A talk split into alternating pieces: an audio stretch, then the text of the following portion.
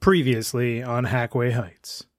You were all in prison together and were released thanks to a mock shark named Mr. Dick. The three of you are $10,000 in debt to this rather nefarious figure. Yes, I really don't know what we're doing here. Do you know? The three of you are guarding a mock fox. What's up your ass? Huh? What's up my ass? Yeah. You want to know what's up my ass? We all got baggage. Let's deal with it together. That's when the explosion happens. Grimly going to pull out his flintlock pistol, and Dave, he's going to fire at you. And I say, Look here, everybody! Cool your jets! Somebody fix Nesbit, or I'll blow the whole shed up! Well, before we run back to Mr. Dickey, don't you think we should at least see what's in this case? And you see thousands of dollars, maybe even $20,000. And you hear the sound of ropes coming down buildings as more of these structural integrity unionists start to descend on the factory that you all are walking away from. I think I covered it up pretty well.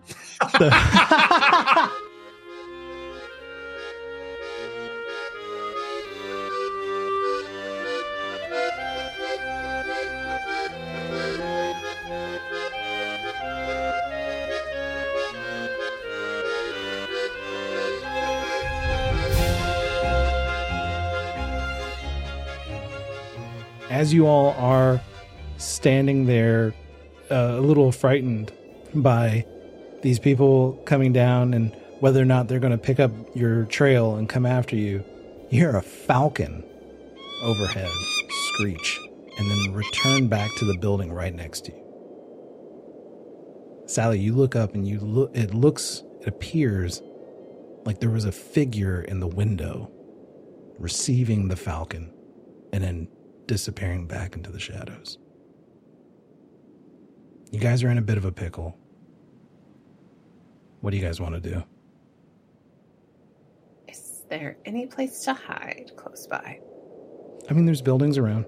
Uh, I'm looking. I'm thinking more like dumpsters, uh, piles of pallets. Any, I don't anywhere know. we hide outside, uh, you, would- you'd probably see our tracks too, though. We probably Yeah. need to hide inside. True. Well, we can't do inside. They own these buildings. They know these buildings better than we do. I know that, you know, Tremolo left a bloody mess in the snow right around the doorway, for sure. Um, are we tracking blood in the sand, uh, the snow now that we've gone a little ways, or is it just our footprints in the snow at this point? Uh, you look down and you can see that blood from Nesbit's shoulder wound from where he got shot. It's not as bad as it could be, but it's enough to be visible. You know, every once in a while as you guys walk, uh, a drip will come down his sleeve. Tremolo's first thought was to we could walk in a straight line and he could just swing his tail in the snow and cover our tracks, but not going to work with blood. That's going to smear around in the snow. Uh, I I mean, time is of the essence. Like you could, like I said, it's six blocks. It's a little far, but like, if you Uh, wanna was book it, this person that, uh, from this person's vantage point with the falcon that we saw, could he see the building that we just came from? Yeah, they would be able to see that. They, Could he see they, us? They are um, this figure where the falcon went into the window is uh, the building is like twenty five stories, and he's about twelve. Could he see us from the window? Could You he? don't know if the, you Okay. you just saw the falcon go into the window and then the person receding into the shadows. You didn't even really get a good look at like what they were, who they were, Mhm. and whether or not they actually noticed you. Or But if they I could see noticing- him, there's a chance he could see us. exactly, yeah, yeah. Okay. So, and I guess when I'm saying also hiding, can we can we duck around a building to book it? Like, Yeah. or you know, I mean, it's blocks. Like, okay, because all these guys are rappelling down around the glue factory. Mhm. If we can just duck around, I mean, they can follow us, but Yeah, we could maybe try and just like run to a, like some sort of trolley, some sort of system where we wouldn't leave tracks. yes, You and also also where there's lots of tracks. Right. Yeah. Right. Yeah, Right. Okay. You So, also yeah, have the option of overhead. You can hear the creaking of the cable cars. There's those those aerial trams Yeah, overhead. But they're all heading up. I know. I, they're all heading. Well, I mean, some of them have to head down, right? but you, the conceivably, like our tracks would lead to the cable car, and then there's only one place that the cable car could go. No, I'm saying if like y- if you go up the building, Yeah. Yeah. you would be able to get on it and go down because Uh, there's Go down cars the going up side. and down. Yeah, Oh, okay. And these cable cars, do we operate them themselves, or is there like a little guy that like controls? there's a guy with tickets and stuff. So I mean, it's Yeah. uh, like, and I'm not trying to push you guys in any kind of direction. right? I you just, I want you to know all your options, and I, this is kind of these are the options. I think I, I think I think yeah. running might be the Yeah, best option. running. I Just believe we have to run. We have to run. I run. want. now. I want to get. Out, yeah, I want to get out of this place. Okay, so Okay, I'm gonna like hook arms with Babbitt and Tremolo, who I think might be the slowest. and Babbitt is already taken off. Okay. While you guys are debating it, Babbitt is already just like, you. I can't go back to jail, and he he runs oh away. no, poor Babbitt. All right, I sprint after Babbitt. Let's do dex checks for everybody. So a dex check is your uh, we're doing three d six, and you just have to get under your score. Got a six. Eleven. Fourteen. Oh. Not so good with Tremolo. Okay, No. all right, that's okay. You said you were assisting him, right? Yeah, Okay, that's fine. him and Uh, Nezzy. I chose. I chose my guys. Yeah, of course. Yeah. Um, I will say this, uh, David. I need you to lose a hit point, a hit protection. Okay, I believe I recovered to three last time. So You did recover to three out Yeah. of four, which was was your max. But you are as much as um, Babbitt was trying to help you. He could only do so much. You're still leaking. The more you exert yourself, the higher the chances are that you may pass out. Yeah. This is something that you guys are gonna have to take care of. Okay. You guys are running. And so I imagine you're just trying to make it back to civilization, like where there's people.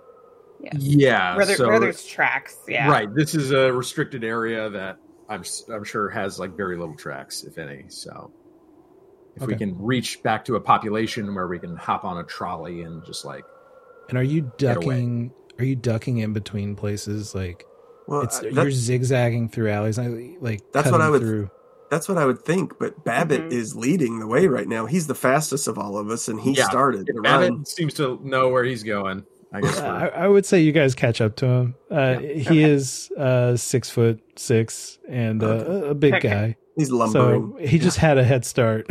Yeah. Okay. Okay. Uh, he probably knew he needed that head start, and that's why he started. He's like, they're going to make a decision. they're gonna run yeah. with or without me. They're gonna run. Okay.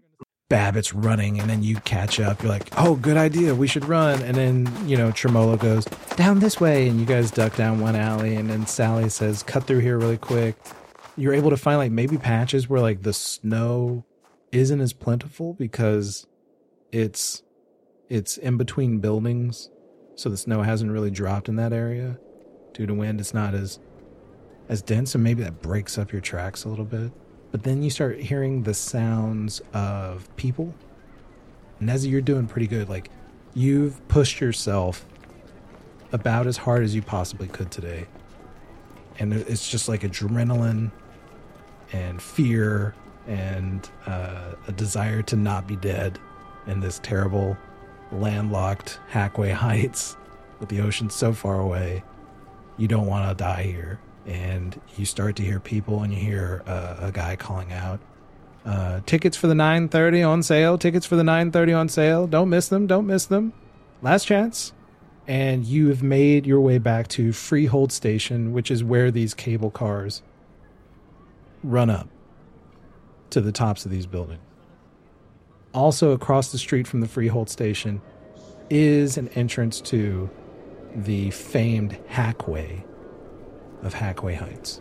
And I'm going to pull up a little map So you all are located here at Freehold Station. This blue line represents the hackway and it's intersected with this orange line which represents all these cable cars. And you can see that these cable cars lead back to the headquarters for the Union of Structural Integrity, the people that you're running from. North of here is the Benz Civic Park, and south of here is the Department of Reclaimed Property. And further south from there is where you know Mr. Dick is located. Does the hackway go just one direction? Yeah, it is a loop. It all goes in one direction. It- you pay for it and you get on until you want to get off. And it's an all you can ride ticket cost. Yeah. So there's no yeah, exactly. So it's it's five dollars to get on and it takes you as many times around as you want to go. It's five dollars to get on. I, Yeah. Do we even have enough? well, I was about to say. I guess we You have literally have you literally have twenty thousand We dollars. literally Yeah. have twenty thousand. But uh, once we touch that money, it's uh, you know it's a thing. I love the idea that you guys would go you would spend the five dollars which would put you down fifteen bucks minus whatever you actually have on your person and you'd be like, I don't know if we're gonna get that ten dollars back to cover like the whole adventure becomes can we get that ten dollars to to make it make it twenty K We gotta come clean to Mr. To make it twenty, We, exactly. we did use ten of these dollars. You know, we could use a long ride. I don't know about anybody else. But Yeah, we, we we talked. Oh, that's true. We could just kind of sit on the hackway for a long time. sit on the even though- hackway and, and Even though we literally need to go one place backwards, we could go twelve stations. I know we talked last time. Does any of us have like some sort of hideout or or, or just like apartment or something nearby? So you guys got out. You'd been staying with like a dormitory around where Mr. Dick is. Yeah. Like he'd put you guys up yeah, for like the last week. Um but I mean, you guys got money. Yeah. You can find a A place to money. stay. so okay, um, I I want to push towards the hackway.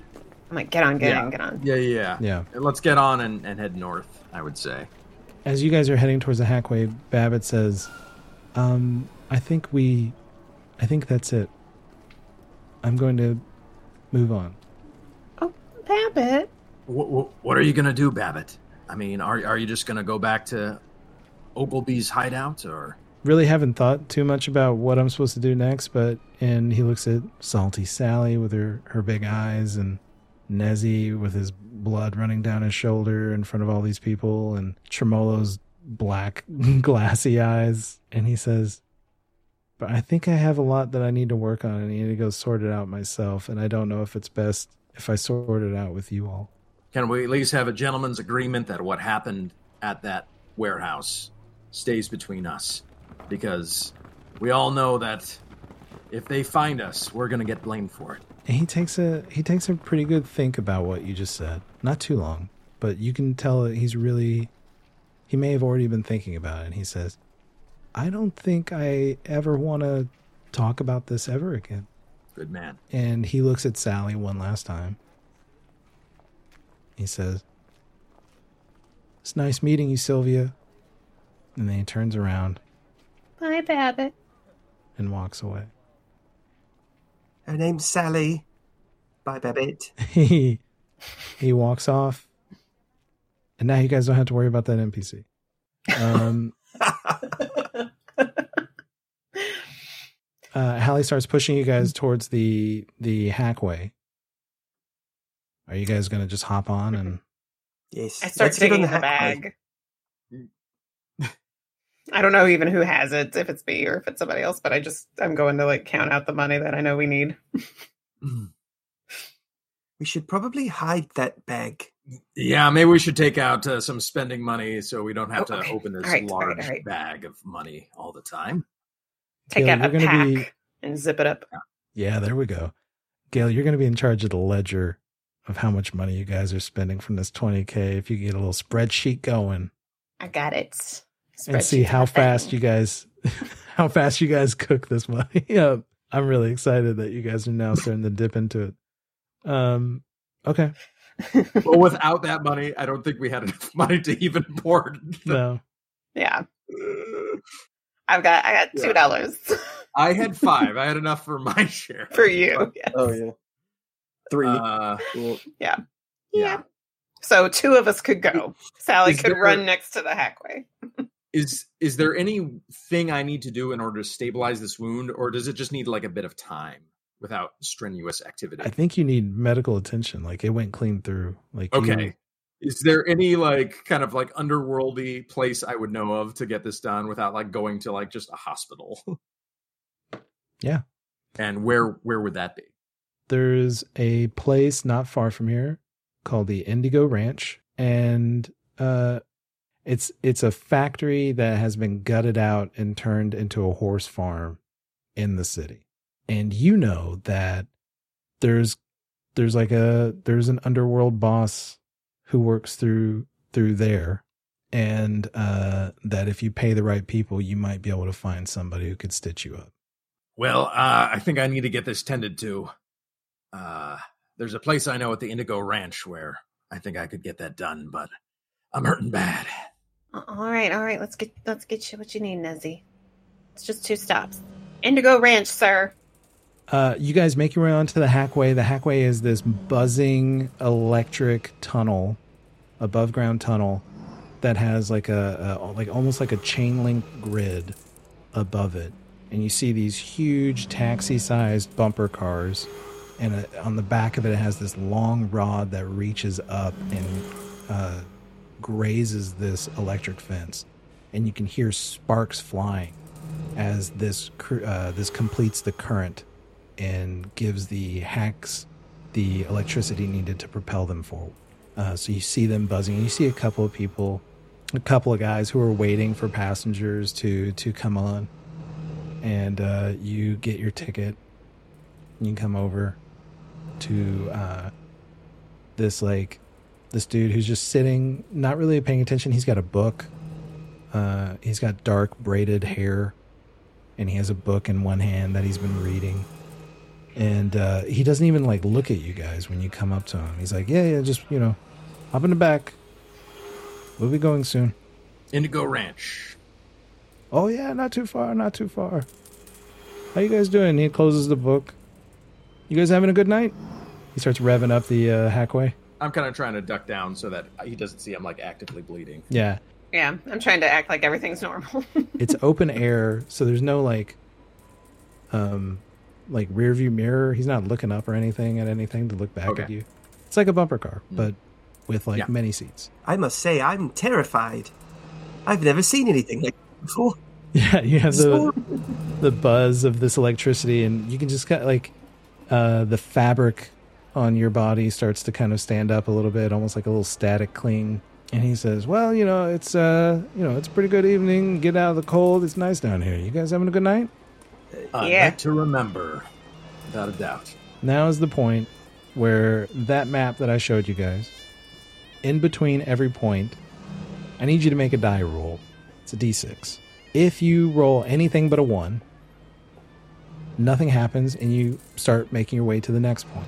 If you roll a 1, something's going to happen.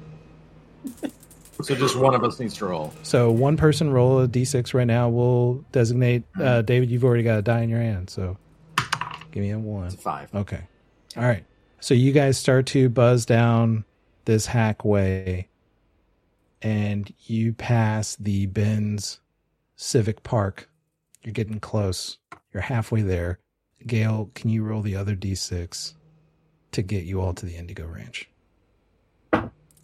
Three. All right. I just want to say throughout this, uh, Tremolo is very nervous, and so he's being very chatty with the driver.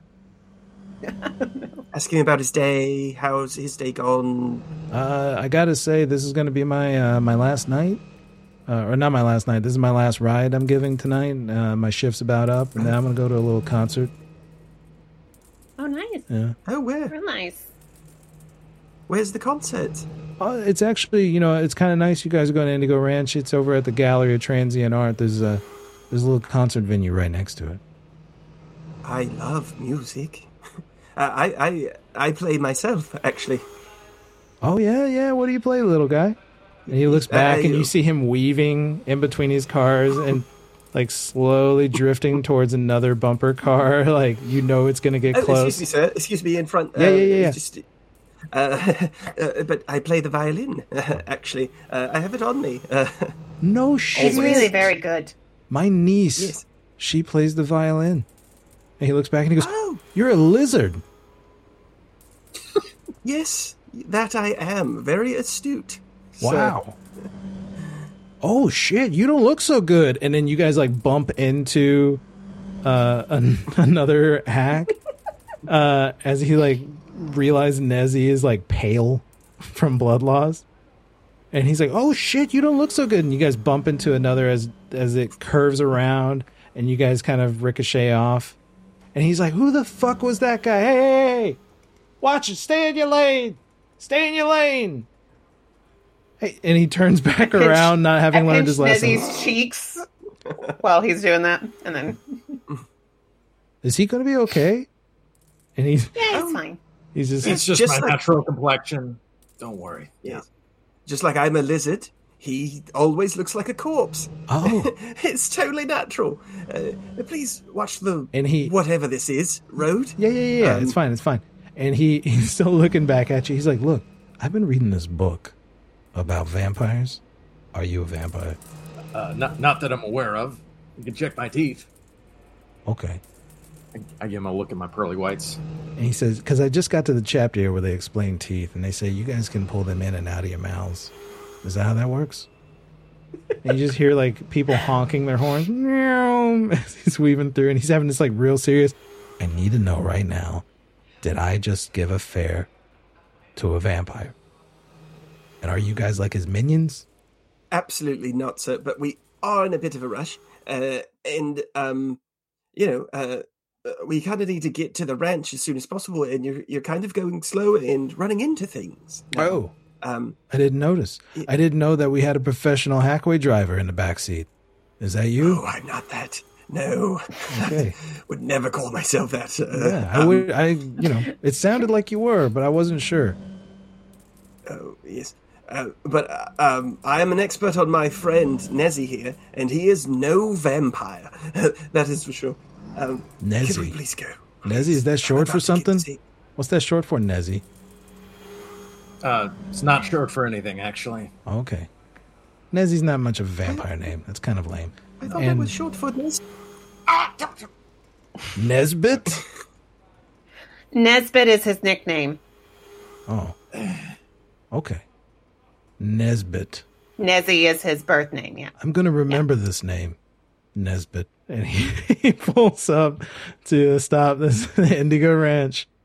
And he says, and he bumps into, you know, the railing. And he says, You all have a pleasant evening. I'll be watching you guys. You come back on these uh, Hackaway again.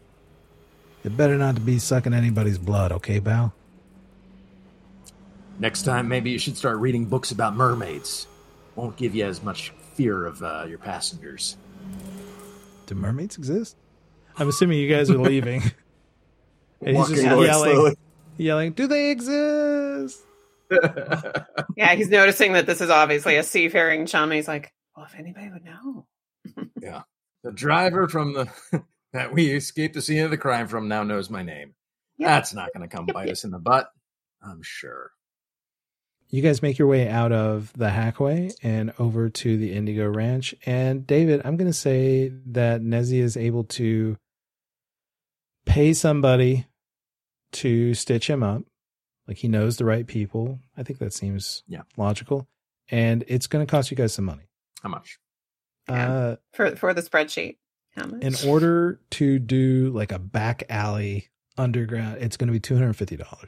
Okay then.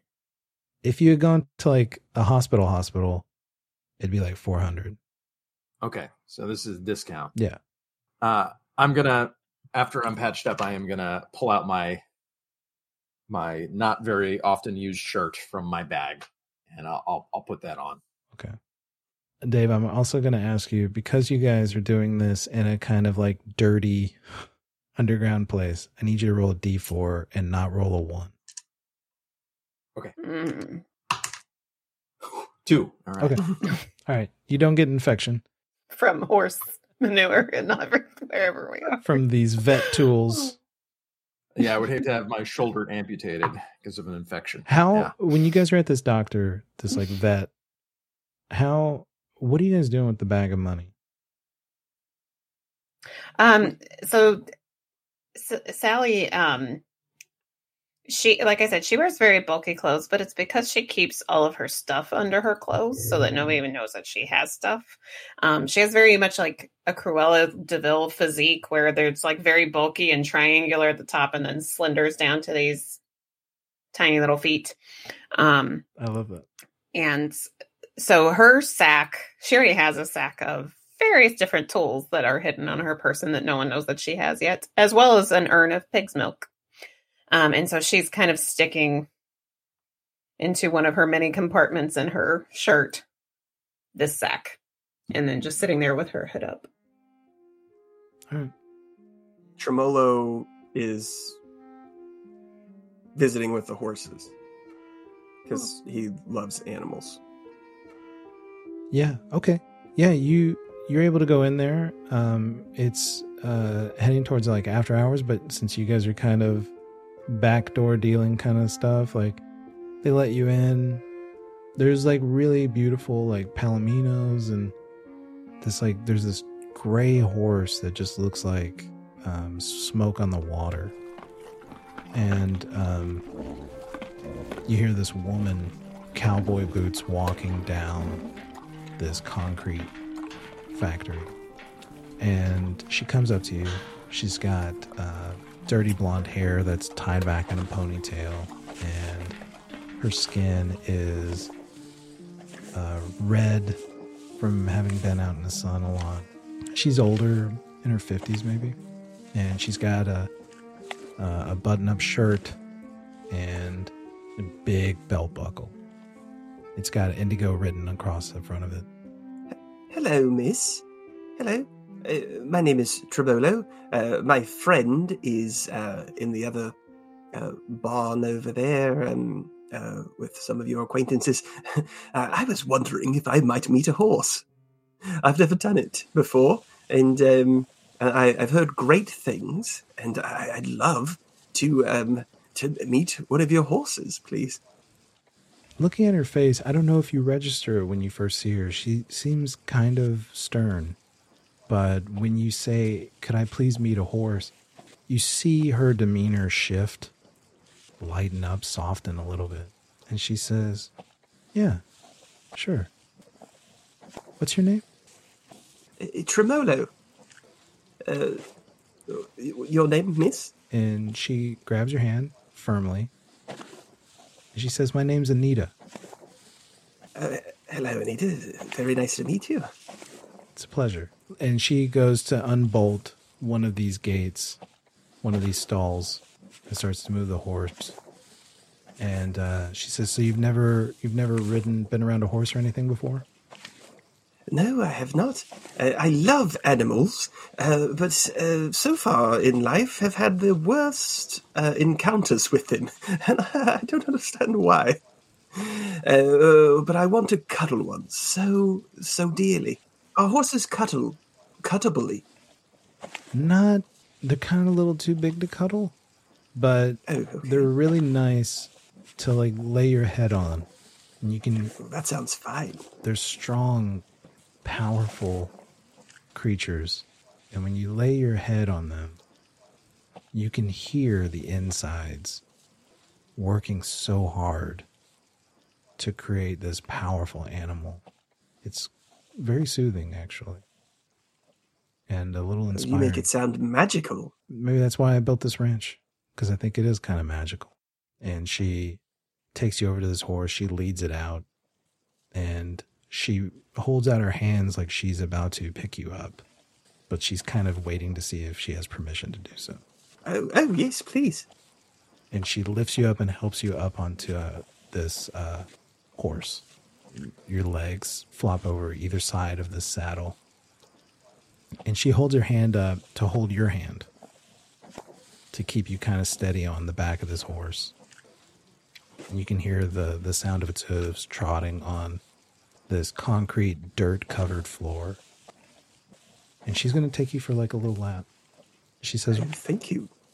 You mind if I ask what happened to your friend in there? Oh, yes. Um, well, he was wounded. You know how that happens. It's beautiful horse, very beautiful horse. Yeah, I have always loved horses. You know, there's a lot of people in the city who don't get a chance to see them as much anymore. They're more interested in the uh, the hackway and uh, automobiles. Oh, not me. I, uh, I, I'm much more interested in nature and the sea, and um, and I always had an interest in animals, and I, I don't know why. Um, uh, and uh, most of them absolutely hate me, despise me, try to chew my arms off and such, or run the other way. But apparently, I just needed to find a horse. this makes me very happy. It might help that I'm here. These horses don't act up if I'm around. Oh, that may very well be the thing. And uh, perhaps um, we should meet some dogs together as well. I'd much prefer to, to pat a dog sometime. Um, do you have that effect with dogs, Anita? Uh, you know, I don't know if I do, but I'll look into it. And if I do and we meet again, I'll take you to a kennel sometime. I would love it. it would make me, make me very happy indeed. You know, you're such a gentle soul. I'm a little worried. About what? I'm worried how somebody like you ended up in the situation you're in. The company you keep seems a little dangerous. Oh, just because Nezzy likes to keep his shirt off and tattoos on, he's he's not very rough, really. He's very kind. um, uh, uh, but uh, if I'm honest, I am terrified for my life most moments. Um, but such is the life of a small lizard. And the friend of yours, Nezzy, how did he end up with that wound? Oh, circumstances and such. you know, you know how it is out there. I mean, you humans are not as durable as you would like to think. You you're always running into sticks and bubbles and bullets and such, and it's ridiculous. As you're doing that, as you're going down this list, she stops the horse. I think this ride's over. Oh, what did I say something to offend you? Her eyes lock with yours. There's not much that goes on here that I don't know about. I make it my job. Your friend down there has a bullet hole through his shoulder. And you all have a good sum of money to pay to get that bullet hole fixed. Would you like to tell me how he got that bullet hole? And maybe we could keep riding this horse. Oh, um, the quick answer is no. I would not like to tell you, um, but uh, but I do appreciate your friendship, Anita, and I have I have a feeling that because you have such a large, fine facility here, and you are you have the means to help our friend in the way that you are, that um, you probably deal with occasions like this uh, quite frequently. And you may be someone who understands how one may find themselves in a predicament that they never asked to be in, and then find themselves with a bullet hole straight through their shoulder and bleeding out, as you say. Would you understand that? I do Yes. understand that. Okay. So, uh, so we're not uh, an oddity here, are we? No, not at all. I think you fit right in. Well, I, I hope that that is good news. Um, but but yes, um, I, I don't believe it's that big of a deal uh, for my friend. Yeah, he needed to be patched up a little bit, and we'll be on our way. Um, Of course. Uh, we do, we do, uh, uh, you know, thank you for the pricing that you offered. that is one reason to come here uh, over many more. We're very, very poor creatures, and um, you know, uh, that's a, a nice price cut you give there. We try. Tremolo, yes. after this evening, you and your friends go about your night, your evening, and every day afterwards. If you should find yourself in a bit of trouble, I hope that you feel like you can come back here for more than just medical attention. I appreciate that very much, Anita. And she leads the horse into the stall, helps you get down. Thank you again so much for the ride and for the conversation. Yes. It's been my great pleasure to meet you and to get to know you. and she uh she kind of waves and turns her back to you and makes her way back you can see her walking on towards a staircase that leads up to this um catwalk that wraps around the building she starts making her way up those stairs Oh, Anita. While she's walking up, I run back. she turns Eh. back You have shared so much with me. And I. He takes his violin out. May I share something with you? A, a gift for a gift.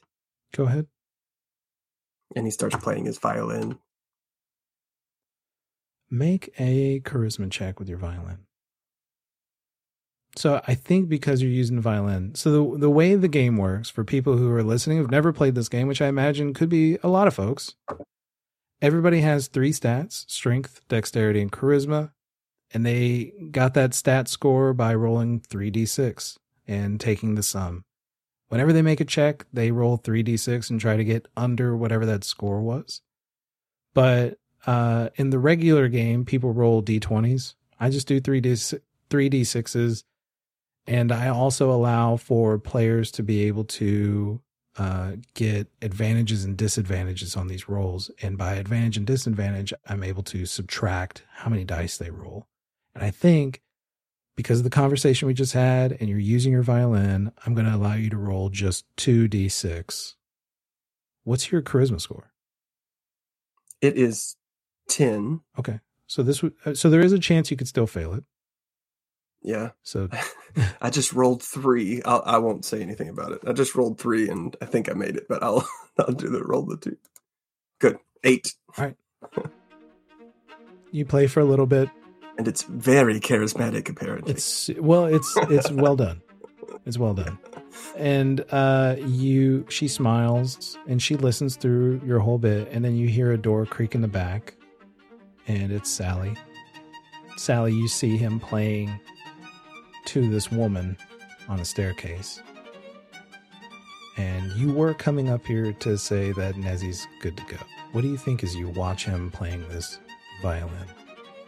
I think he's just just a wonderful violin player, but I also think I need to stay in the shadows. I don't think anyone who owns horses wants to know that Sally Salty Sally Hill's in the building. Uh, he finishes the song and starts making his way back, and you all are able to uh, meet back up. Nezzy with a shirt this time, and uh, you guys gonna grab like a, a room for the evening somewhere. Tremolo's fine. I don't have to sleep. I'm a Well, mockery. Nezzy's on some pretty strong meds. He's already asleep, and I could use a rest. He's on horse pills. Um, And I was hungry when we uh, got to there, and all I had was a cracker. So uh, a bite and a nap would suit me just fine. I've heard that there's some cheap digs near the Greasy Mandolin and that they serve some food. Or we could try and find some finery somewhere since we've already spent 265 bucks. I don't think we need to make uh, any, you know, have a low profile sounds like a good thing to me. People like us at a fancy restaurant might attract a little attention. But uh, we have some important decisions to make over dinner potentially. Yeah. Do we want to get back on the hackway or do we want to? I yeah, I think the I think the greasy mandolin sounds about right. All right. 15 bucks. All right. You guys hop back on the hackway. That's another $15. And uh that is two more D6s you guys need to roll. Three. That gets you to you pass by a stop. That's uh you see these murals for the Gallery of Transient Art. And then you start making your way hopefully to the towards the it's a it's um it's kind of like the starving artist quarter of Hackway Heights. So we need one more d6. Five. All right. You guys get to the uh this uh artist quarter and Sally leads you guys down an area where there is music being played. Um you can hear the sounds of a mandolin. Uh it sounds similar to country blue bluegrass music. Uh and um there's this place called the Greasy Mandolin. It's got a sign on the front that's just like biscuits and like a a pitcher of gravy that's being poured over top of it. Somebody's drawn in like little bits of sausage chunks it, in it. And uh, you go in and it's it's a it's kind of like a dive bar, wood flooring. There's a bartender to the left, and uh, these tables not really organized throughout the building. Some of them look like they've been brought together, moved apart. There's no rhyme or reason to any of it really, uh, but they're all uh, people are facing a stage where a band is playing music, and uh, you can see everybody's got like these big plates, and there's carts being pushed around with uh, massive cat head biscuits. That's what we call them, size of cat heads. Um, these cat head biscuits and people just reach out and grab a biscuit, put it on their plate, and then eventually somebody with another cart that's got um, pitchers of gravy. Um, and they're labeled. You can see like this haphazard masking tape with uh, uh, pen marking that says like spicy, mild. The spicier kind has like a little orange tint to it and people are reaching out and grabbing these off the carts, slopping some on there. And there's another carts with eggs and uh, little slices of bacon. And the guy says, um, 10 bucks a person, all you can eat. Yeah. I can eat a lot. We'll see, buddy. We'll see. That's what they all say. As can I. and he looks at you and uh he knows what's going on he's like listen and he he bends over a little bit and he goes listen you can pay the ten dollars and you can do whatever you want with the biscuits and the gravy and the eggs and he looks around and he gets real close and he says i'm not cleaning up after you." Whatever do you mean? you're not the first mockery to come in here with the munchies okay Eh, So keep your mouth over your plate, and we're not going to have a problem. Aye, aye. All right. So, 10 bucks, ladies and gentlemen. Yes. I think I yes, see a seat over yonder in the corner. Have a good night. Uh, if perfect. you need anything to drink, my name is Tad. Of course it is. They call me Rad Tad, Rad Tad. and I make the meanest mimosa you've ever had in your life. Well, Three. we'll need we'll need three of those as well. Yeah. Yeah. Yeah. Or, or do you do pitches? Pitches, pictures of, mimosa? of mimosas? Yes. Uh, pictures of mimosas. Yes, I do do that. How much? It would be. Let me carry the one. Uh, yeah, it's gonna be a twenty dollar pitcher of mimosas.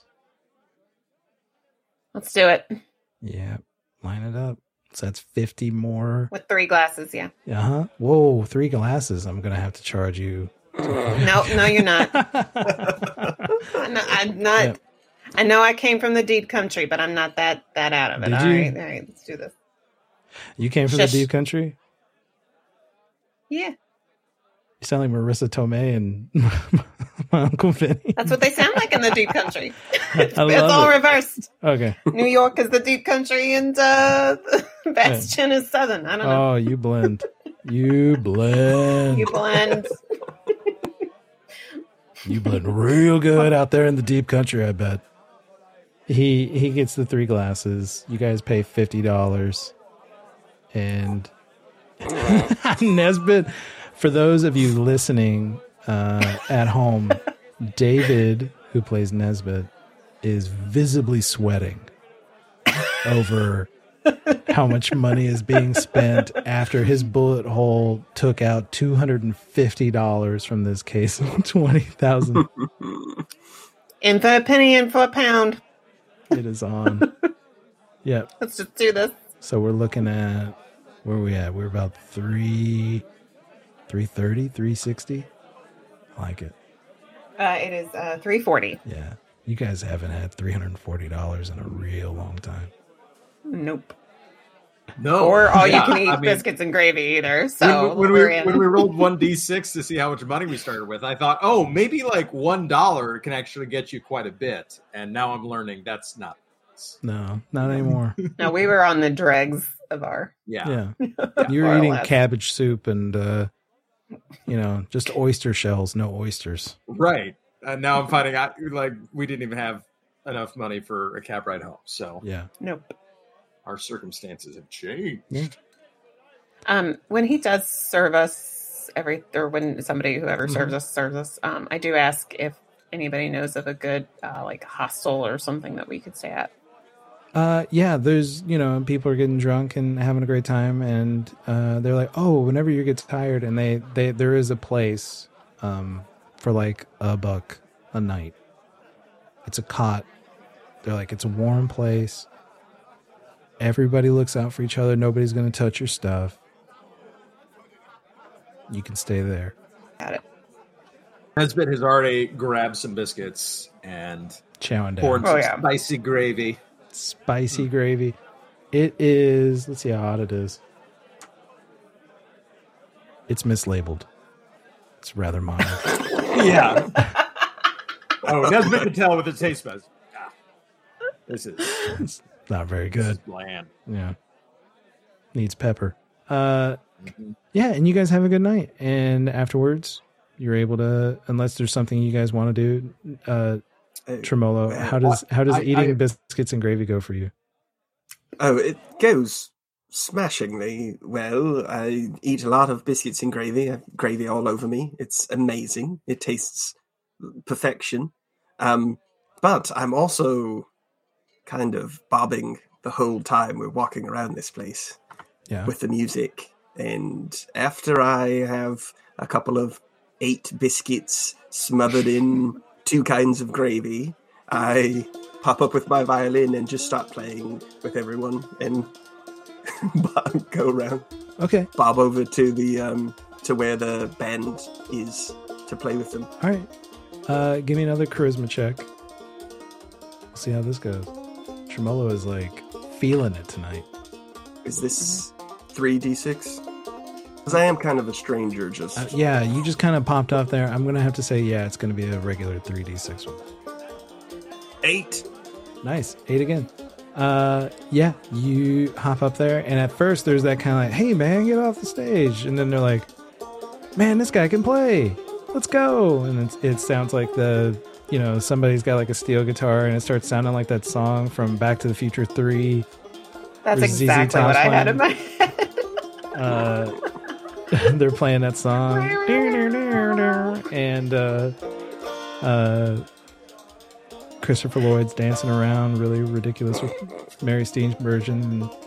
Uh, yeah, you have a great time. You guys, you become uh, actually kind of the talk of the uh, the uh, the bar, and um, somebody offers a couch for you all to stay in, so you don't have to spend that three dollars. Oh yay! We saved three bucks, guys. And that's ten fifty. Saved three. That's a little favor from this DM to you, my players. and you just sucked hundreds of dollars from us. Hey, here's three dollars back, you guys. Is, uh, Oh, back. that's uh, you know, think nothing of it. I just want to also say when everybody's like wrapping shit up, Tremolo's still like, "What's going on, guys? We're gonna play another one?" Uh, like, Oh, just come does on. I'm- wanna I'm, stop. I'm sorry. It Human nosedives sleep. into like, no, man, we're tired. Take that guy's couch. Yeah. Good night. Let's let's go. Okay, Let's go. tomorrow night, right? Yeah. Everyone's back here. Oh, Wanna he's go? found his forever home. Jay, we got to get him out of this situation with Dick. Rad Tad says, "Hey, buddy, you played pretty good, Oh, and you you you didn't leave a mess. Oh. We had a mock hedgehog in here two weeks ago, and uh, you know, we almost had to beat the stuffing out of him. Like I'm being real with you. Um, I wouldn't do that because I'm a pacifist, but you know, I would have threatened it sternly. If you want to come back here and play, you should. I think there's some people who'd really like to, uh, who'd really like to see your kind of music. oh, great! I would like that very much. Rad Tad. That's me. yes. And you all, Thank you for an amazing night. You are very welcome. Best mimosa I've ever tasted. I am closing up the bar now. One more mimosa? Nope. No? Okay.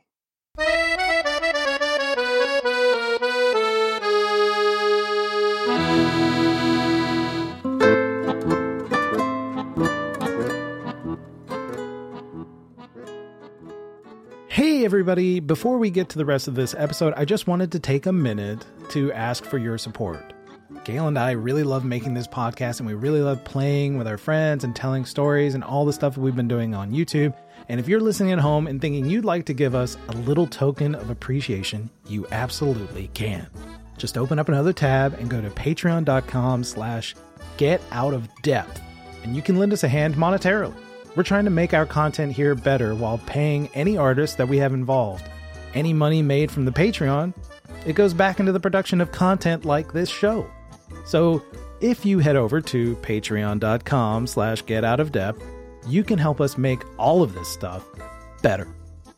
And we don't have much to offer other than the product you're listening to now and our eternal gratitude, but who knows? As support for our content grows, so shall our capacity to reward those who've given us a hand. And you can be a part of that by going to patreon.com slash get out of and signing up for any tier that you feel comfortable with. Thank you all so much for listening this far. Holy shit. And uh, now that we've gotten all of this stuff out of the way, let's get back to the rest of the episode.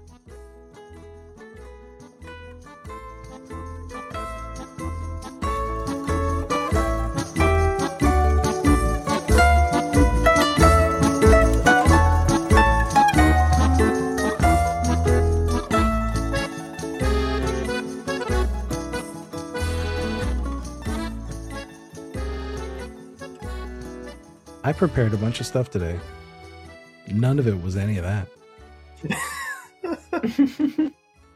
All right. So you officially have survived your first day on the job. The snow has stopped. It's brighter outside because the sun is reflecting off all that white snow. So the, the light coming in through the windows is all that kind of refraction light, that intensified bright daylight that happens in the winter. Um, that has super bright days, but only for a small amount of time.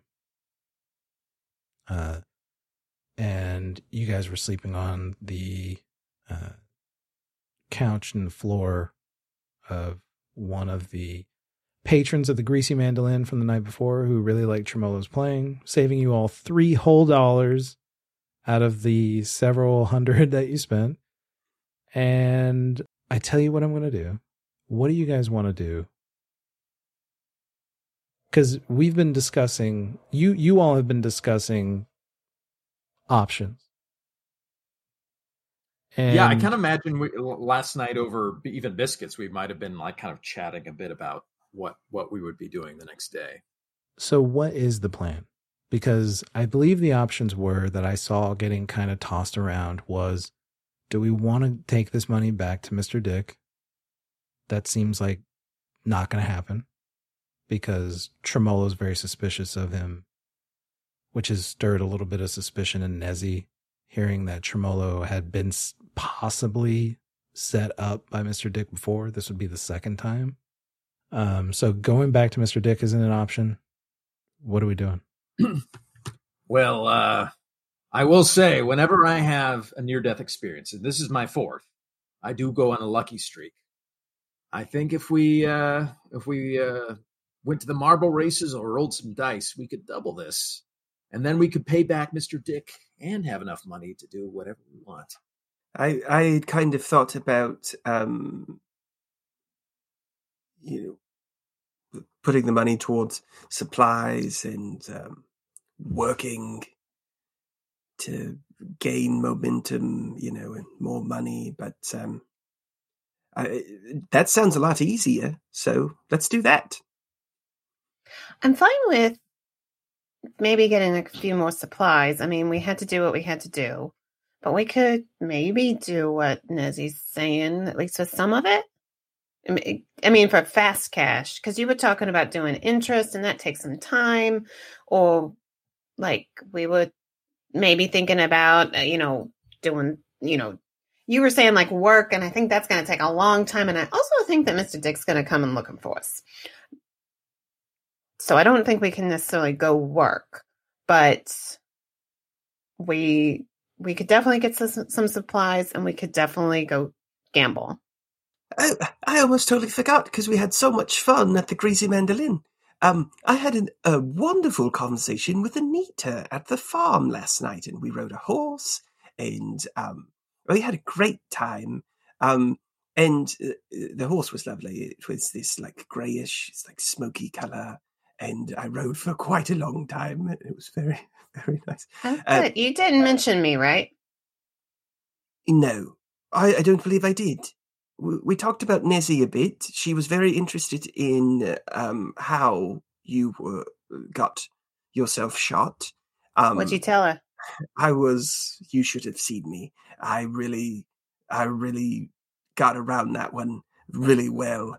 I mean, my words were like good ones, and um, I don't think she's expected a thing. But um, we got on some pretty good terms with each other, and she said uh, that if we ever needed help, that we could come to her. Um, uh, I'm not saying that this is the moment that we need to come to her, but um, uh, I thought you should know. I'm very excited. Nezzy and Sally both know that Anita Indigo, who runs the Indigo Ranch, is a feared member of the Hackway Heights underworld. And the fact that he was having a conversation with her might be a little alarming. Yeah. Um, is she someone that we would fear that would like sell this information that she gained to others or something? You're not like, sure. Would we fear her? You're, we're not sure what she would do with. You're not sure. Do we know, or eh, or do yeah? Do we know her connection, if any, to Dick? No, no, okay. you wouldn't know that. Okay you would know that she's been um, very much uh, a part of this area. And it may be concerning that Dick is here. Okay. Because it may be concerning on... to her that Dick is yeah. like expanding his territory, you mean? Yeah. Okay. Yeah. Because this, yeah. Okay. You could you could So possibly. he's been on the that. coast, and Yeah. she's and he's moving inland where she is. Okay. Eh, Okay. That could be an ally. Tremolo, you should know that uh, your new friend Anita is uh, of not someone that uh, normal people would want to mess with. She can be a powerful ally, but she could also be a powerful enemy. Oh, I could see that she she was she had very strong presence about her. Um, I I could tell she she meant business. Um, uh, she's a very lovely woman as well. Um, great with horses. You guys should take a ride sometime too. I'm telling you, we they've got a lot of land around there. We could go on some horse rides and just enjoy ourselves. Do you feel better today, Nezzy? Uh, physically, but uh, I I I think we have to really be worried about our lives at this juncture because Oh, we're yeah. going to be we're wanted people. Yeah, I, I'm you're I'm right. concerned with a lot more than horse rides right I- now because Yes. people there's a lot of money missing there's people dead and we're one of four people we're three of four people that know uh the most about what has happened here and we're we're in a lot of danger And then that's when you hear a crack of an egg and the sizzle of a pan in the kitchen. Hope you guys like eggs. just hear that person's just hearing all of that. Uh, oh my god. uh so we we we know this person moderately well at this point who who is who is this person's couch that we're staying Uh, yeah, let's find out their name. Their name is. Brad, Uh, Brad. Tad's cousin. Uh, her name's Shira. no, even better. Her name is Shira. She's got um, uh, long braided hair. It's like six different braids, uh, three on each side of her head. Um, each braid is a different color uh, green, yellow, blue. And she says, Sounds like you guys are uh, in a bit of a pickle. We actually just like to have uh, little exercises where we where we talk about different hypothetical situations and what we do with it little role playing if you would say Nah, it's fine. That's not really my scene, so I don't really care that much. your discretion is appreciated shira Thank Tremolo. He plays beautifully. That kind of artistry, that kind of artistry needs to be protected. She scrapes Thank you. Some eggs onto everybody's plates. Thank you so so much, Shira. the only thing he does better than play violin is throw a bomb you should have seen him X name. we established discretion Yes, but bombs kind of changed the level of discretion, man. Does this mean we can talk about anything? Are we able to talk about the money? And she says, I counted that stuff last night. Wait, Jamal, I thought you were awake last night. You don't I sleep, was. right? I I did a few laps outside. Oh Um, at one point, um, I went to check to see if anyone was still around the greasy mandolin because Flashback to Tremolo standing outside the greasy mandolin and Rad Tad on the second floor going, Go home. It is four in the morning. Um, good night, Rad Tad. cut back to you guys in Shira's living room. I just realized I named her Shira, uh, like fucking Masters of the Universe. Yeah, that was an inc- incident Mhm. uh, that Princess I didn't uh, do on purpose. Mhm. Uh, and she says, um, "Yeah, okay. Um, you know, again, not my, not my problem. You guys do whatever you guys want to do. Personally, like, I say, spend it on your Okay. friends and loved ones." what a lovely lovely sentiment Isn't that what we're supposed to do? Is spend it on our friends and loved ones? That's what you'd think. That's what you'd think. I'm with you, Shira. And I throw eggs in my mouth. I like start to take whatever fell out of his mouth and like scoop it onto my plate. So, what are you guys gonna do? well we could either uh go and uh test our luck or we could arm ourselves to the teeth. I, I think those are probably the two options that, uh, Or a combination. or a combination. But We could also think about talking to Anita. But I would arm ourselves to the teeth first. Okay. Uh, you hear a click of a radio in the kitchen, and there's like this nice little boppy music playing, uh, some jazz, and um, that radio broadcast cuts out and uh, says breaking news. Alderman Oglesby was found murdered in the Freehold area. We've been told suspects have been identified by a young child who lived nearby. More as this breaking news unfolds. Thoughts and prayers. Thoughts and prayers.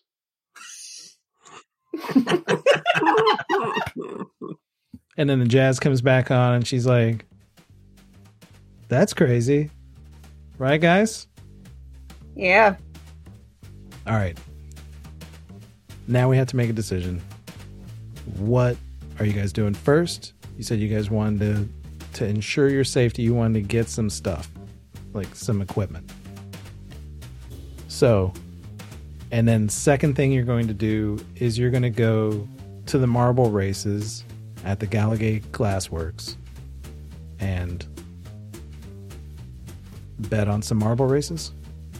I after getting shot, I'm definitely trying to, you know, almost like get something where, where like almost some body armor, maybe something that uh, if I get shot again, I would have some more uh, uh, hit protection.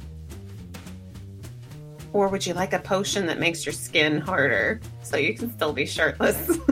That, yeah, that would be ideal. A like, permanent, I feel like he wants to be shirtless. yeah. If I could turn into Colossus at will, that would be. Yeah. Just make sure those tattoos are still on there. There has not been a Colossus design where he has tattoos, right? There should be. That's, that's pretty Yeah. cool. I mean, it's like a liquid metal. Uh, I feel like his skin would react as soon as you try to give him a tattoo. You know, like it would just harden up. Can he just not do that? I don't know. he has control over it. You know, he Okay. he okay. decides, but We've you know. gone into X Men. Okay, lock it in. Focus. We but that's the thing. That's but that's a cool thing. It's liquid metal. He could go Colossus and have somebody just paint on him, spray paint and stuff, and then it goes away, and he doesn't have any tattoos. He's like, "Hey, I'm a straight laced dude until I'm Colossus." And that's not the right word. What is it? I am Colossus. My whole life. well, the Something like that. Colossus. Isn't that how they do it? Colossus. Isn't that how they do it in the X Men cartoon? He's Yeah, not like he doesn't sound badass at all. And then they finally No. show him I and am then nice. at the end of the episode. They're like, "Hey, do you want to join the X Men?" And he was like, "Bess, I'm going to work on this farm with this yak." And that's what he does. And you kind of don't feel bad. You're like, "That's not the Colossus I really wanted, but whatever." it's so cool. yeah. That's how it always went. They'd introduce a new X Men. You'd be like, "That's a guy," and then use him for an episode, maybe a two parter, and then they would be like, "Let's take that guy away." Like that's the end. We're Yeah. never going to draw him again. I was like, "Why wouldn't he join?" I have things to do. Not really. Not really. No, people have lives, Jay. People don't all like go. I want to be the X Men. Okay. All right, back on track. It's goddamn X Men talk. All right, so you're looking for some kind of armor. So you go, and you guys are. Is is there anything else? Is the armor you're looking for like something that, like a plate or something that can protect you, a vest? I also Yeah. think we need, you know, we've got two pistols, but not a whole lot to do with those. Of like, because these have to have powder and Yeah, You I think you all have like enough for and a ramrod. one round each or something. Right. like Or if there's like new developments in weaponry that involve technology, like some some like gigantic metal fists that I can I can bash people with. But this is the thing, like the way this place works. This isn't like we're gonna be able to be like, uh, oh, there's an armory with everything that we want. Yeah. This is like, oh, here's a shop that has some of these kinds of specific things, and we can turn that into what we want or something like that, right? Uh, maybe. Yeah, I'm just kind of taking in what you guys are looking for. So you're looking for possibly something that can protect you, and then I'm hearing from Nezzy that he wants something, maybe some kind of weapon. It sounded like he wanted like gauntlet fists that make him like punch harder. Yeah, with, with, electri- And uh, with electricity too. sure. Tremolo was looking for more powder and shot or So- better guns. Not to mm-hmm. go back to Marvel, but you want shocker gloves. Basically, Spider Man from Spider Man Yeah, villain you shocker. want shocker gloves? Is that what we're saying? That's what you want. You Yeah. want to be able to punch a bus you know, and move. I, I just want like you know that you know the, you just have to make sure that you put your dampener. I've suit been on subscribing first. to you know a weapons you know a subscription like you know like a little Sears catalog for a long time, and I'm just always perusing the new stuff. And you know, I want that really flashy thing Yeah. that I've just always been You- like, if I had enough money, I should point out you do have this iron hand That's right. um, from uh, Merkin. Merkin's iron hand.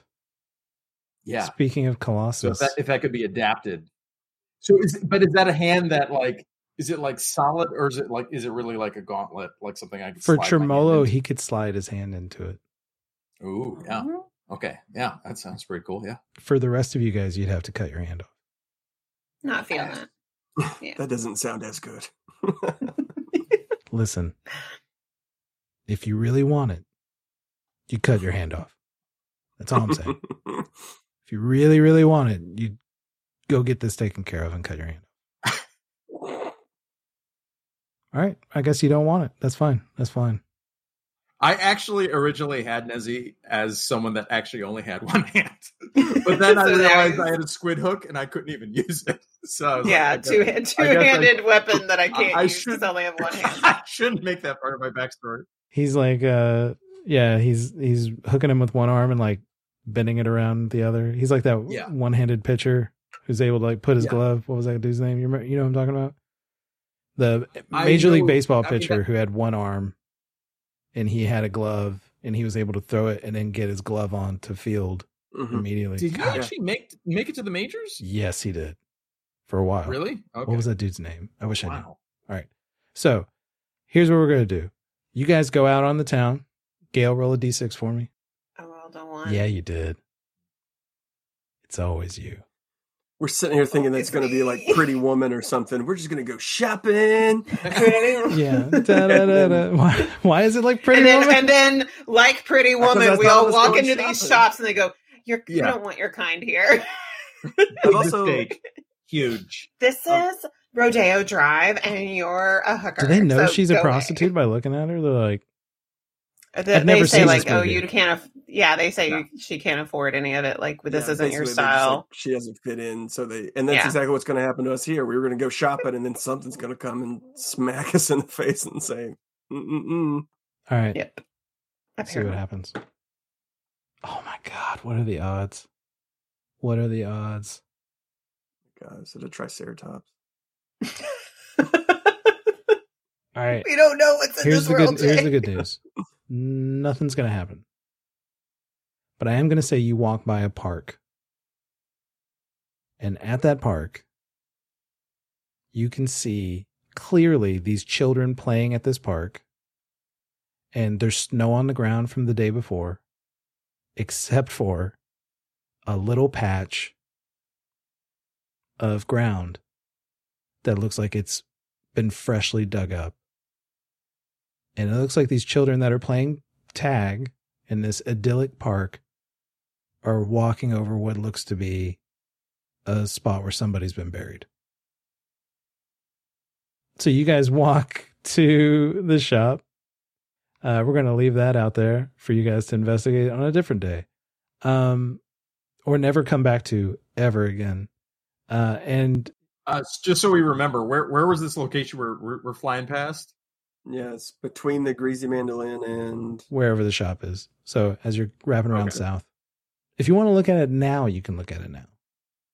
Uh, yeah, I have a bad feeling. I want to like. I want to take a look. They're they're shopping. I, I'm just like, you all go on. Okay. It's, it's the opposite. Usually, the woman's trying Yeah. to like drag her husband into Yeah. these two. Oh, she's doing the like, I'm just going to sit here in this massage chair. How about that? yeah, I'm just gonna check out this bar- this burial ground. All right. The two of you head off to the shop. Sally, you go to this part and you see it's fresh ground. Like it's been, and it, you, like what's confusing about it is that it's cold. Yeah. Like the ground should be frozen, Yeah. and the kids are playing. Hey, lady, and somebody like tags you. You're it. Oh, I'm sorry. I was checking out what happened here. Did you all play in the dirt? and the kid tags you and says, You're it. And then you hear all the other kids say, You're it, you're it, you're it, you're it. And there's like a group of kids, about a dozen and a half, on slides and swings, and they're all chanting, You're it, you're it, you're it, you're it. Take my pitchfork out and do a little flourish. I am, am I? And everybody stops. The people on the swings stop and they're all staring at you. You should go. Why? We thought you wanted to play. But we I did want to play. and you have a pitchfork out, right? That's what we're saying? I say not like that. You play rough. How do you play? And the way they're talking is like one person starts a sentence and another kid finishes the sentence. You play rough. We don't like you anymore. I start using my pitchfork to dig some of this dirt. They get up screaming. and these 18 children are going to swarm at you. What do you do? Okay. All right. How close am I to the entrance to the park?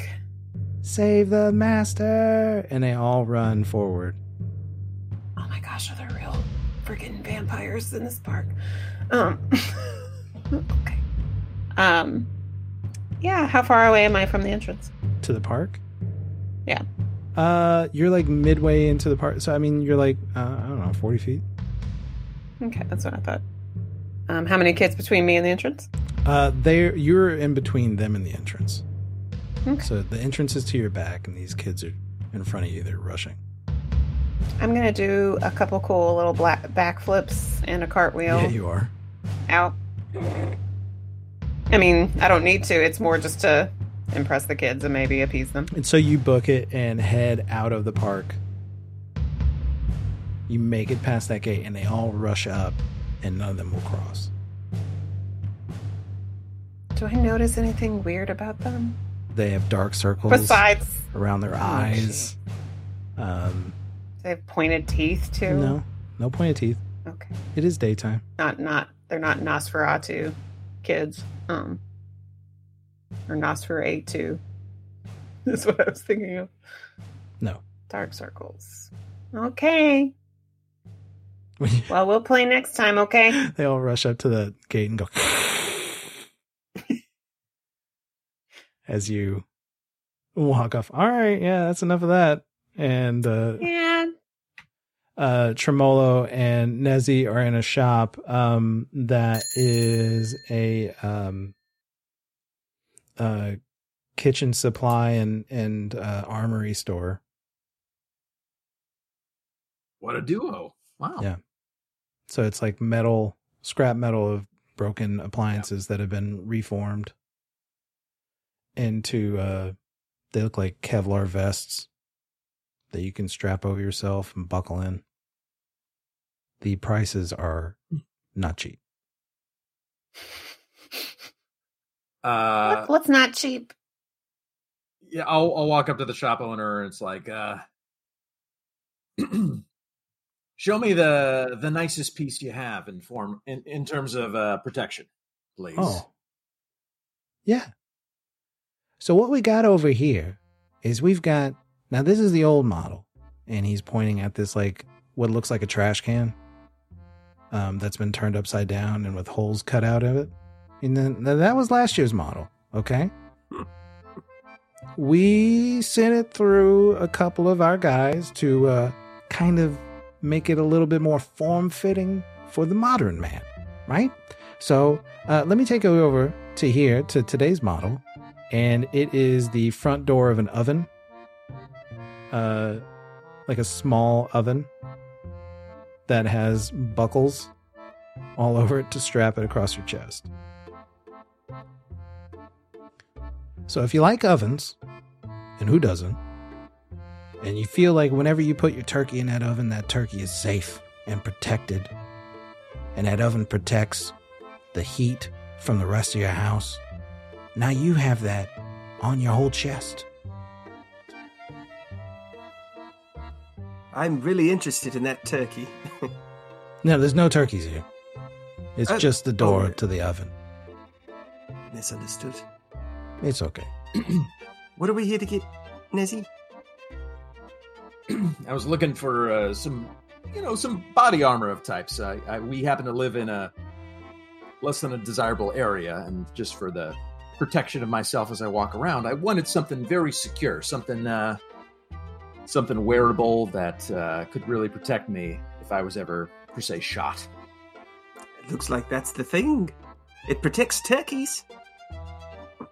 And it sounds like it would protect you from like hot stuff too, like a like a bomb. Maybe. You seem dubious, friend, and I understand. Yeah, I, I'm just, you know, I'm sure that's the stuff that you would show to just the average Joe that walks in. I don't want to be that person. I want, I want some high end stuff. Well, What do you have? Uh, now that uh, now that we're talking, and he yells in the back, Ronnie! Ronnie! Get that thing you were working on. All right, pal. My son Ronnie is working on something real special now. This would be next year's model, okay, and you're welcome to try it and test it out. prototype of sorts. a prototype of sorts. Now, my son Okay. Ronnie, he's a bit of a genius. Okay, if I do say so myself, it comes from my side of the family. All right, My boy and your boy would get along just well. Yeah. a father, father to father. I hang on just a second, Ronnie. And this uh, kid with glasses comes in, hair all mussed up. He's got black marks all over his face from like soot and uh, ash. And he he comes in. And he he has um, this uh, shield, and it is uh, has a flat surface. It's kind of like a uh, almost like a teardrop kind of shield. He says you could strap this onto your arm, and it could work just as well as the oven door. But now you don't have all that weight hanging from your chest. Your traps get all tight. Your neck hurts whenever you're sleeping. And look at you. And he points at your arms. You strap to this to one of your arms. I can tell you're a hardworking guy. Look at those calluses. Look at your calluses. That's right. I've worked with my hands every day of my life. One of these days, my son Ronnie is going to have calluses just like you. God willing. Yeah, my my boy Barney, he he's always good at uh, figuring out how to work with some newfangled technology to to improve little gadgets and, and do things that I've I've never been able to. That's not how my mind works, but that's how his works. And it seems like uh, you're that type of lad. Ronnie and Barney, we should set them up with a play date or something. Don't you think? We should. You guys, you want to do a play date? And Ronnie is 15 years old. And he's like, shut up. Just try the shield. And he, uh, they strap the shield on. Yeah. They put the shield on you. Now, this shield is considered bulky. So the Okay. issue becomes if you want the armor, you're not going to be able to use the squid hook. Yeah. Uh, bulky doesn't necessarily mean it's two handed though. Like I could I could still wield the gun. You could wield the gun, right? Yeah, shield. yeah. Okay. You could be the shield Uh, gun guy. The shield gun guy. Yeah. And and what exactly does this shield do? Uh, the shield I- is a plus one armor. Yeah. So any damage I would do. So if I rolled a three, the damage done to you would be two. That's handy. Yeah. And uh, they said uh, they they tell you the price for this because they're like working it down until to just the the bare essentials. It's two hundred dollars. Two hundred dollars. Uh, well, this seems like a delightful product. Since it's a prototype, what say if uh, you know I could uh, you know come back to you, let you know how it's working for some type of discount. You know, as some sort of uh, uh, trial period. Like a loner. Well, I, I, you know, I just I know this is next year's model, so I just want to, you know, it's good to have people that test out your product to let you know how things work in actual danger. And believe me, you know, the area we live in quite dangerous. Do a charisma check.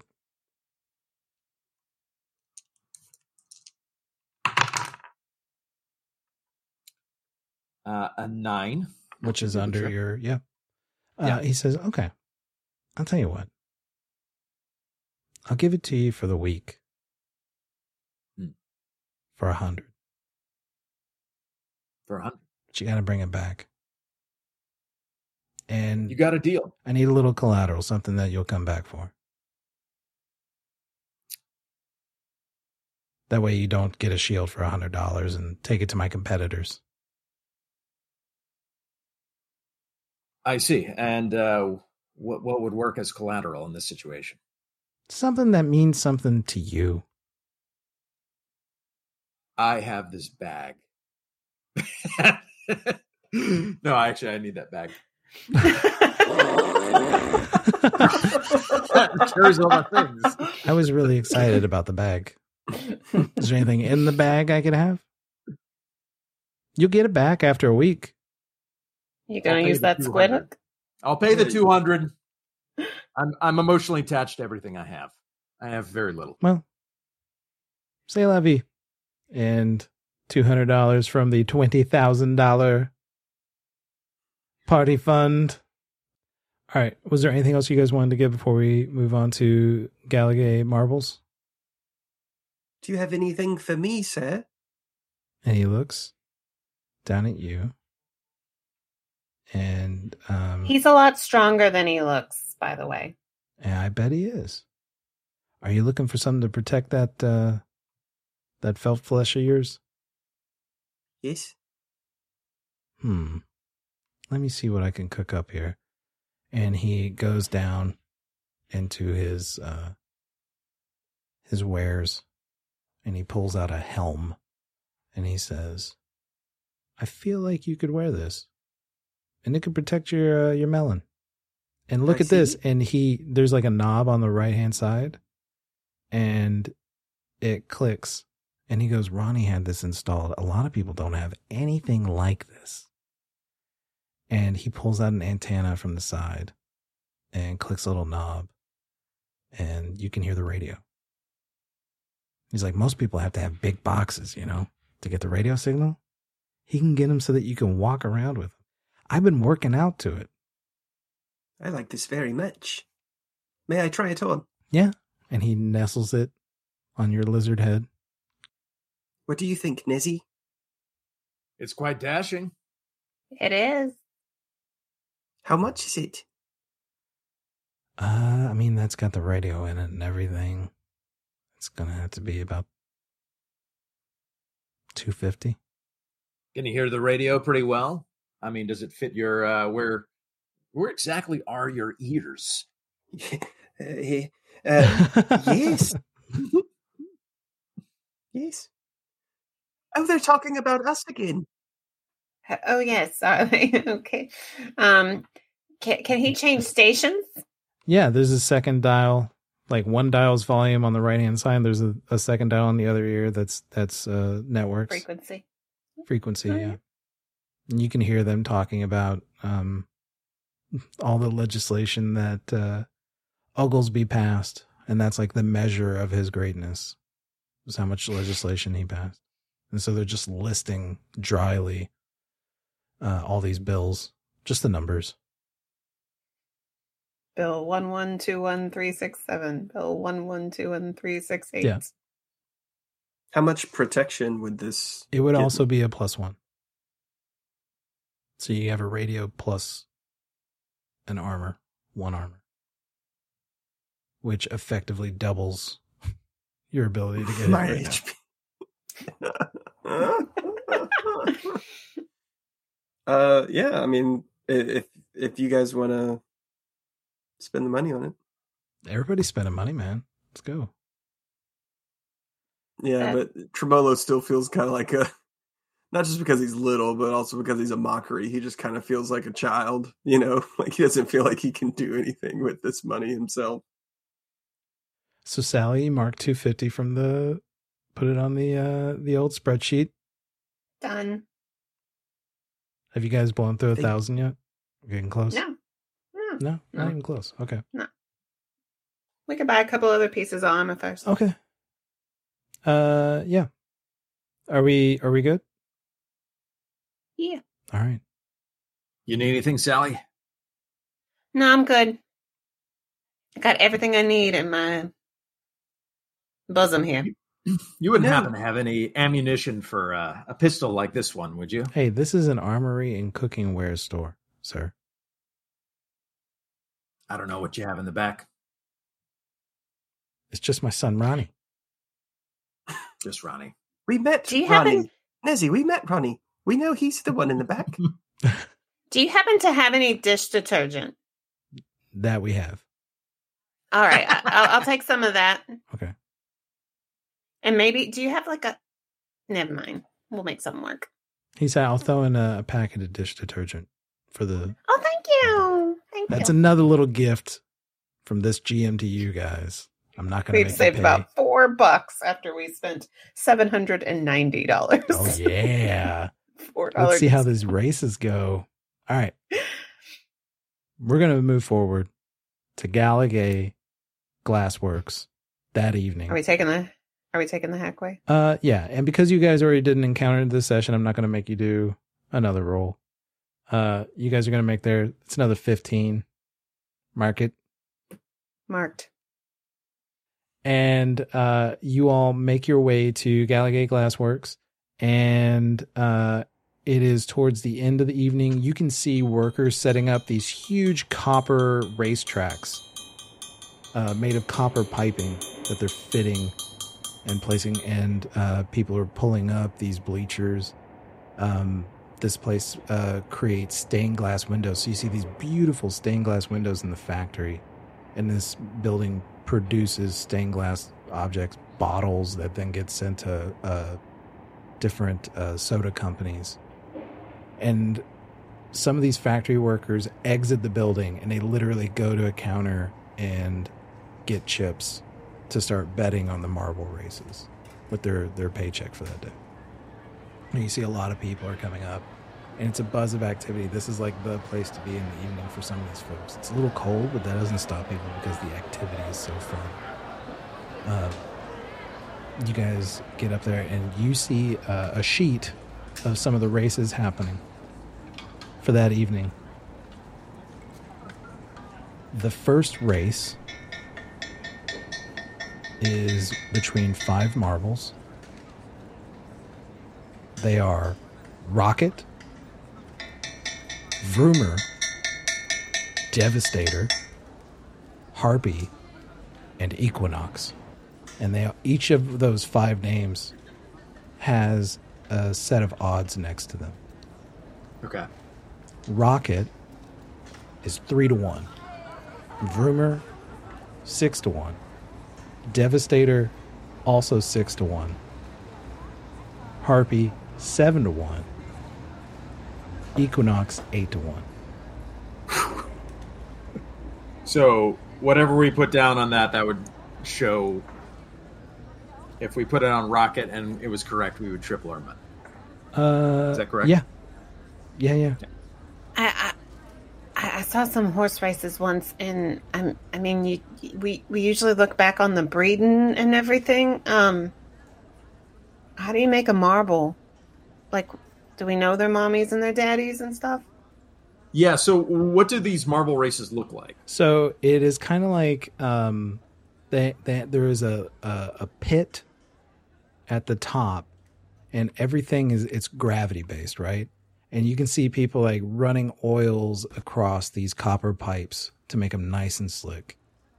And these marbles are released, and then they run down a funnel, and then there's like branches where the marbles can go in different directions, but the distances are always equal and they run down these spirals and these other funnels and you you can hear like a ding ding ding ding ding these little practice runs and stuff that people are doing just to just to make sure the track is right and they cross a little finish line where their owners are waiting for them And what would make a good marble? Like, why, why would it not be that these were all had the same odds of winning?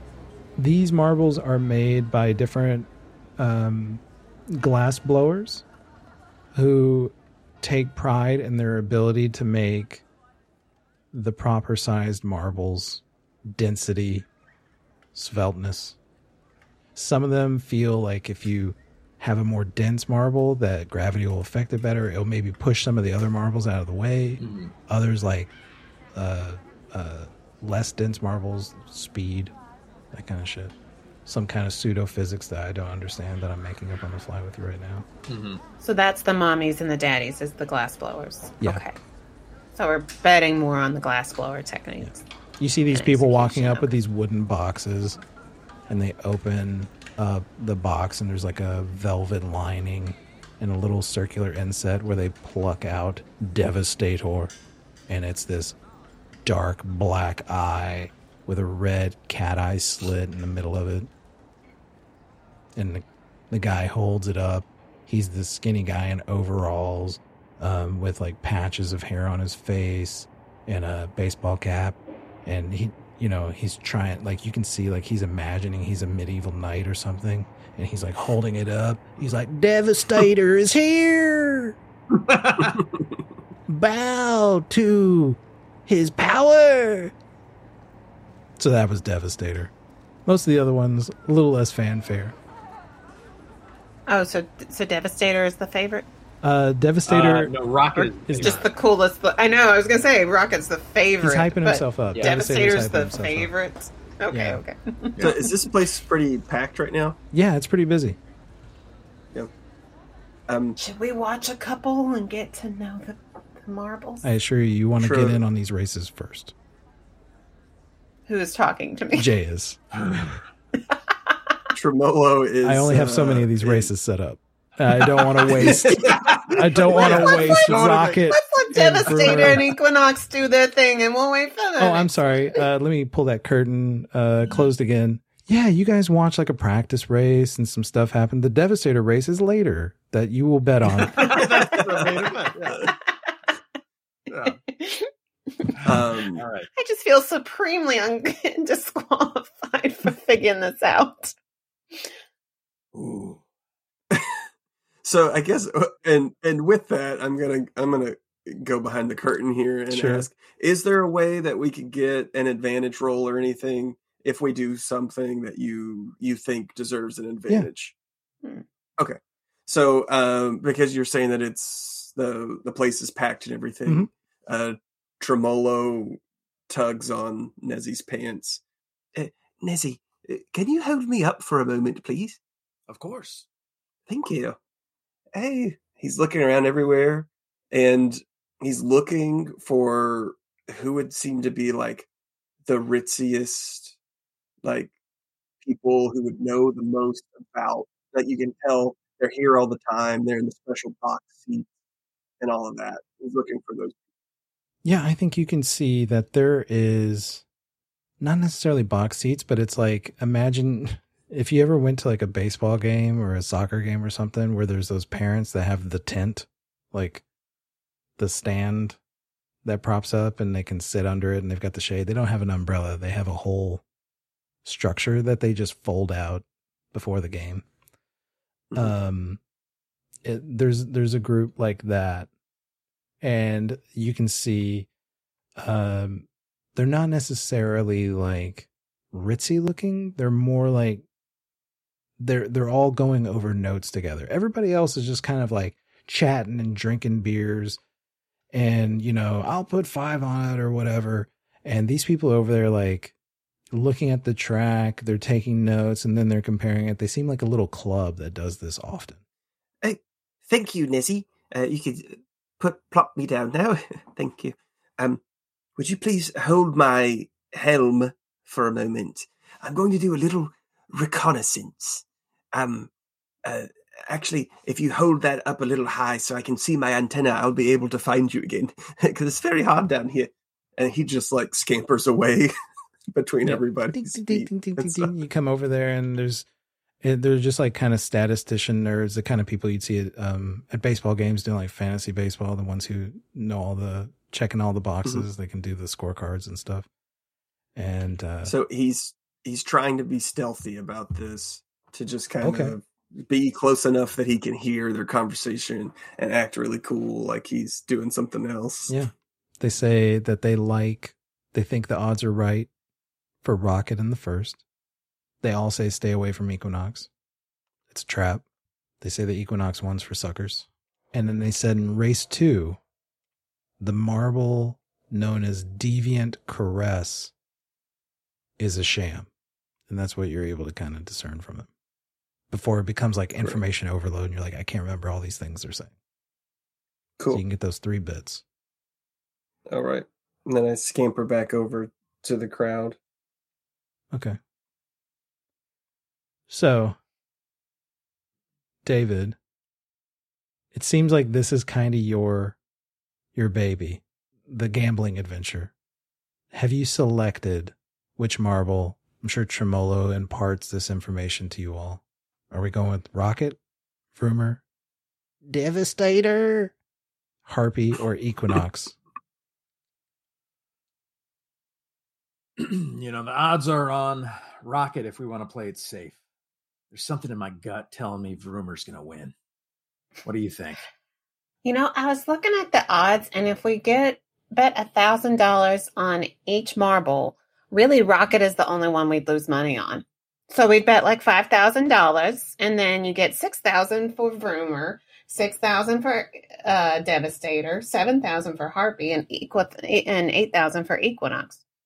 That's not how gambling works. You got to go with your gut, and you got to put all of your eggs in a basket, and you got to Oh, cheer. It's got oh. to mean something. Oh, It's got to mean something. You, you think down the stretch, your Vroomer and Devastator are going for first and second. You're just like, yeah, good for both. Have, have a fun time, both of you. yeah. Because then you you you're happy all whatever. I've never gambled with a mathematician before. Oh. This is this is something else. I like certainty. Ah. What's the pick, Nezzy? What's the play? He said rumor. Vroomer? I I think five thousand on Vroomer. You're Five. putting We're gonna be- 5,000 on Vroomer? We're gonna be set. Let's We're gonna be go. set. Let's go. He wants to wrap this up, right? He does. 5,000 times 6 is 30. That's all oh of it, right? That's all of it. And you Oh, hear, you hear, uh, you hear these people, they get your 5,000. This is like the most money they've seen bet on anything in a long time. Oh shit, we should not have and done they this. go, holy shit, big spender over here. Can you this cover guy's- I'm it? telling Can you, you whenever- cover it? when, when whenever I have a near death experience, there's a there's a little flash of luck. You don't want to waste it. and uh, they go 5000 on Vroomer and everybody's going 5000 on Vroomer that's crazy that's crazy and you look over there and they're like Vroomer 5000 and this old man turns around with this Oh no. uh this blue eyeball and he plucks it out and he's like you're going to get your money's worth son. And uh people start rushing over there and people are like a buzz they're going like vroomer they want to see this guy hit big. And there's like a couple of other people going like i hope uh, i hope vroomer blows it. I hope you lose all that money all right vroomer five thousand dollars you should not have done that much money. Anyway. you see these you see these di- these marbles rolling down running through the track zipping zamming you know they're breaking into each other and they start heading towards the stretch and devastator starts colliding with marbles and spilling them out onto the ground. And by itself devastator i told y'all makes it across the finish line in first place. And you hear like this the only person yelling is the guy who owns devastator. And he's like devastator wins again motherfuckers and turns around and he's like right guys and everybody is looking at you yikes I Oh, think we should have gone with my plan. Gail, Uh, I need you to mark $5,000 from the spreadsheet. It was already done. Oh, yeah. I was worried about this. I was worried that that near death experience wasn't close enough to death. I was worried about that. Ugh. It's a good thing we can make it back. We can make it back. I, I've been in this situation before, and always bounce back for me Fucking A. Let's do it. eighty percent of the time. Tremolo, Tremolo, you're picking the winner this time. Well, oh, okay. Yeah. I had some good intel on the the first one, but I Was I your don't know if we did because your intel didn't say nothing about Devastator. So, who- who are the five racers for the next one? Here, there's Loopy, four to one. Deviant Caress, three to one. Dollars of Money, five to one. That sounds like us. Alucard's Mercy, nine to one. oh no. Ace Condor, six to one. Tremolo, you saved my life here. I, I think uh, I think Tremolo needs to pick it. I like the sound of Loopy. Loopy, Loopy for the win. Can we go out? How much we betting? Guys, guys, guys, guys, I'm I'm Mhm. really uncomfortable. I'm afraid we're gonna get robbed if we keep throwing around so Robbed? much money. Yes. Um, can we can we do less and let Tremolo do it this time? Five hundred dollars. Yes. please. Five hundred. Yes. Yes. You haven't marble race before. Missing a zero. You're missing a zero. No, no, no, We're, we're not even going to make back what we lost with that kind of bet. no. Do you understand? What? How much you got left, Sally? How much do you have left? We have fourteen thousand What's five? one hundred and ninety-five dollars. We've we've already dipped into this. We need to leave so that we can be able to give give Mister Two- Mister Dick two back his thousand. Two thousand. That's That's better. That's two better. thousand. And All right, so well we that's win, we it. get If eight, if that's what we're doing, then this is it. If we lose, we run away. We don't. We don't walk. Yes, we run. So two thousand dollars. Mhm. Are we all agreed? Yep. Yep. On Loopy. Loopy. on Luke. Yes, Tremolo walks it over and slaps it on the counter. Two thousand dollars on Loopy, please. Thank you, sir. Oh shit, big spender here. The little guy's got a wad. And uh, everybody's like not as excited, but like a little bit like, hey, let's get it up for this this mock lizard dude and his big bet. You know what I mean? But there's kind of this hesitancy because they just watched Nezzy uh, lose his shirt. Um, you know, there's people just like, do you need a drink or like, you know, a help hotline that you can call? The Uh, answer is yes. Wait, he needs a drink. Get him a drink. they are racing down the track and oh my god i love this game dude uh they are racing down the track and you see this round sparkly marble zipping it's not even close and it comes out the end and this guy with a pencil thin mustache and a gloved hand catches it and looks and he goes deviant caress wins again Wasn't that the one that? yes, uh, they said uh, specifically Deviant Caress was a loser. Sham. Was a sham. They did. man Sounds like those rich people don't know what they're talking. Yeah, Ugh. I think they were just talking out of their asses. you you can hear that tent like blowing up motherfuck you know they're totally pissed and everybody kind of looks back at you guys again they're like geez lady you gonna bet anything Now, honestly, once you lose big twice, the third one always hits. It always hits. All right. I thi- A I- I- thousand. we should, A thousand. I think we should put it all. I think we need. to put it Oh, all we need to eat, man. Yeah, but we're not going to lose with that attitude. If you if losing is not a possibility, you don't have to worry about what's going to happen if you lose it. All right, all right. Honestly. Uh, let's as you just- guys are having this conversation there's these it's kind of like pit crew, but they're like kids. And they're coming in and they're waxing the track to make sure it's slick for the marbles. And one of the tracks uh, collapses under the weight of a child who's like pressing it too hard. It's not a big deal. Like the kid doesn't get hurt, but like you hear this guy yell, like snap at this child.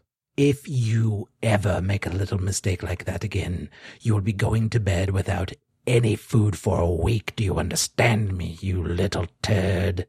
Sorry. Sorry, sir. Uh, I'll, I'll, I'll make it right. He's like, forget it. Lewis, Jameson, you fix this. Fix little Barney's mess. And Nezzy hears the name of his son. And when he turns around, this little boy with a cap and overalls with Marble Racing logo on the front looks up, and for the first time in a long time, father and son's eyes lock.